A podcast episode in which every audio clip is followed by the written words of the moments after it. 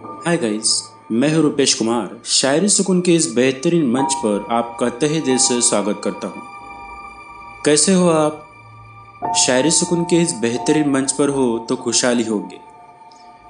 आज मैं लेकर आया हूँ आपके लिए फ़िक्र से जुड़ी कुछ बेहतरीन और नायाब, लेकिन दर्द भरी शायरियाँ। अगर आप किसी पर दिलो जान से मोहब्बत करते हैं तो उनके सामने आप उनकी कितनी फ़िक्र करते हैं इसका ज़िक्र करना तो बनता है।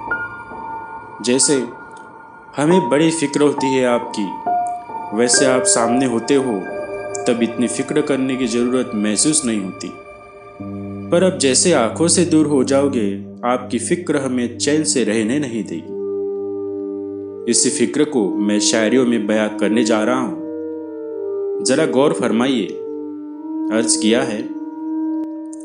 फ़िक्र थी बे इंतहा उन्हें हमारे इस कमज़ोर दिल की।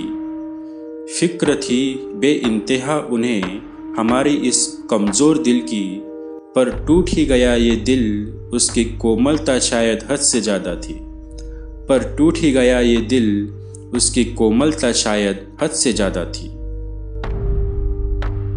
कोई चीज़ हद से ज़्यादा कोमल हो तो उसकी फ़िक्र करना कोई आम बात नहीं होती। बड़ी ही शिद्दत से उसका ख्याल रखना पड़ता है। कुछ इस तरीके से ही वह हमारे दिल का ख्याल रखते गए पर हमारे दिल की कोमलता ही इस हद तक थी कि वह टूट ही गया। अब सुनते हैं हमारी आज की दूसरी शायरी। अर्ज़ किया है, अहमियत तो थी बड़ी, उनसे हमें यूँ चाहत जो थी।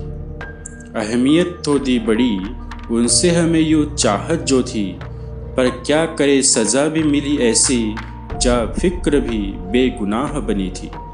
पर क्या करे सज़ा भी मिली ऐसी, जा फ़िक्र भी बेगुनाह बनी थी। बेगुनाह को सज़ा भी किस गुनाह की दे? हम कभी किसी की फ़िक्र इतनी ज़्यादा करने लगते हैं कि वह उसे किसी सज़ा से कम नहीं लगती। पर फ़िक्र करना कोई गुनाह तो नहीं। अब सुनते हैं हमारी आज की तीसरी और अंतिम शायरी। अर्ज़ किया है। बेगानी ही ख्वाहिश होती है सच्ची और बे इंतहा फ़िक्र की। बेगानी ही ख्वाहिश होती है सच्ची और बे इंतहा फ़िक्र की। लुभावने चीज़ों से बढ़कर फ़िक्र की कदर आज किसको है? लुभावने चीज़ों से बढ़कर फ़िक्र की कदर आज किसको है? मीठी बातों से आजकल कोई भी भा जाता है। पर सच्ची फ़िक्र करने वाले अक्सर कड़वी बातें बोलते हैं। किसी की हमारे लिए सच्ची फ़िक्र हमें हो सकती है, बुरी लगे। और किसी के मीठे बोल हमें प्यारे लगे।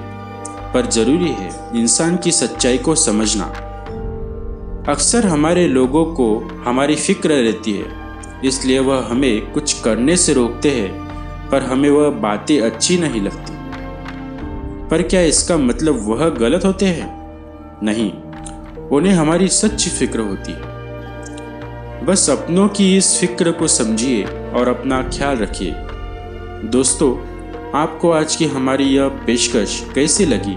कमेंट बॉक्स में कमेंट करते हुए हमें ज़रूर बताइए। कल फिर मुलाकात होगी ऐसी ही नायाब और हसीन शायरियों के साथ। तब तक अपना बहुत सारा ख्याल रखिए। शुक्रिया।